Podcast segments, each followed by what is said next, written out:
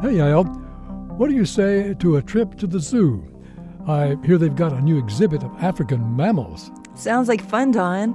I hope they have aardvarks. They're my favorites. I don't think I've ever met an aardvark up close and personal, but I know that they're about the size of a large dog with tall ears, a long snout, and a thick tail. Why do you like them so much? Aardvarks are mighty hunters of bugs. At night, they wander for miles in search of tasty ants or termites.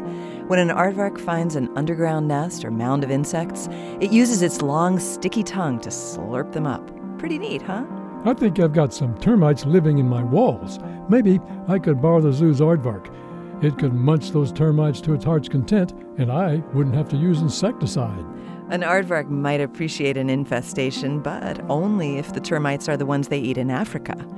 The aardvark's strong, spade like claws can quickly smash the toughest of termite mounds, like Godzilla attacking a skyscraper. And aardvarks don't really munch, they swallow their prey whole, and their lower stomach grinds it up. It would be fascinating to watch them eat at the zoo, but they're nocturnal, aren't they?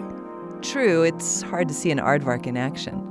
Science, though, tells us a couple more cool facts. First, aardvark snouts seal shut when they eat, keeping out dust and buzzing insects. Second, they can eat nearly 50,000 bugs every night.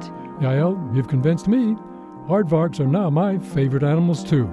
This moment of science comes from Indiana University. We're on the web at a momentofscience.org. I'm Don Glass. And I'm Yael Ksander.